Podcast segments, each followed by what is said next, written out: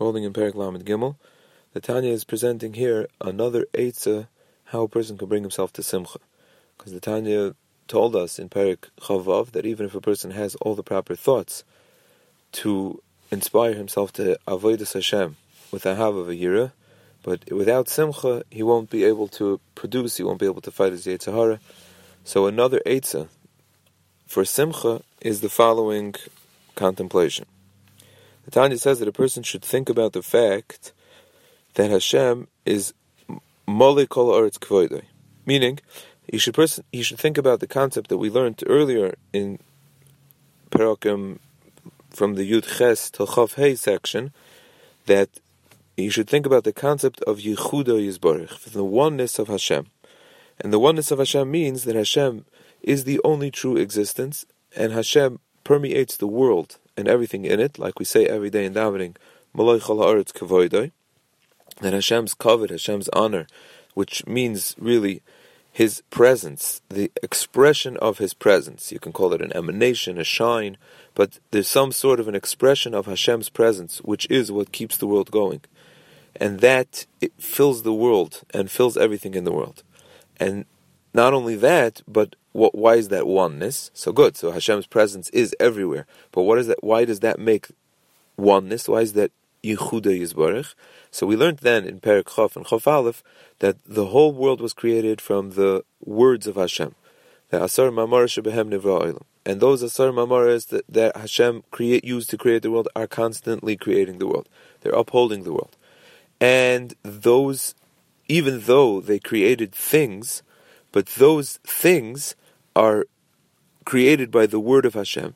And just like a person, in his dibur, in his koyach hadibur, when, when a person has a person has the ability to say words, those words are batel and completely insignificant in measure to the source of those words, meaning to the actual intellect where the words come from.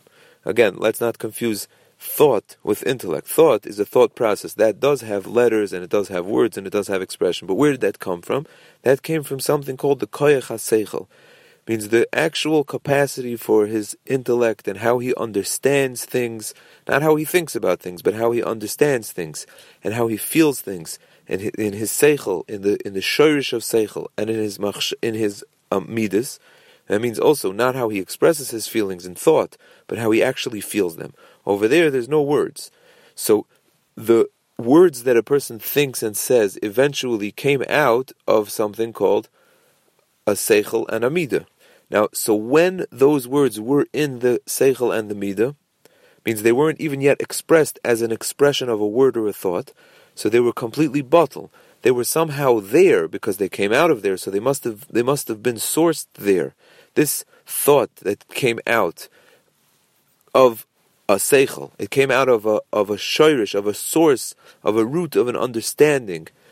That word that eventually came out must have been sourced there in that source, but since when it was there, it was so extremely bottled to the makor, meaning it was so insignificant to compared to the vastness and the greatness of the source of the intellect, that that master computer, that mind the words that are used to express this thought are so bottled there that they're insignificant, you can't even see them, so too the whole world exists in that capacity as compared to Hashem, which is the source. Meaning, the words of Hashem created the world, and by a person, it's very separate. Once the words came out, so they're not anymore in that source. It means in the source, they were bottled, they were insignificant, but when they came out of the source, they're already separate.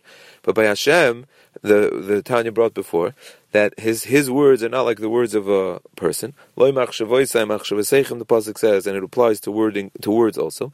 Therefore, the whole world, in all of its existence, even though it looks like there's many things in the world, but they're all just creations from Hashem's word, and Hashem's word is still connected to its source even after it left its source. So really, the whole world is just bottled to Hashem. It doesn't have any true existence on its own, and that's the concept of Malichol Eretz Kavod, that Hashem Kaviyachol fills the world and exists in every aspect of the world, just the same as before the world was created.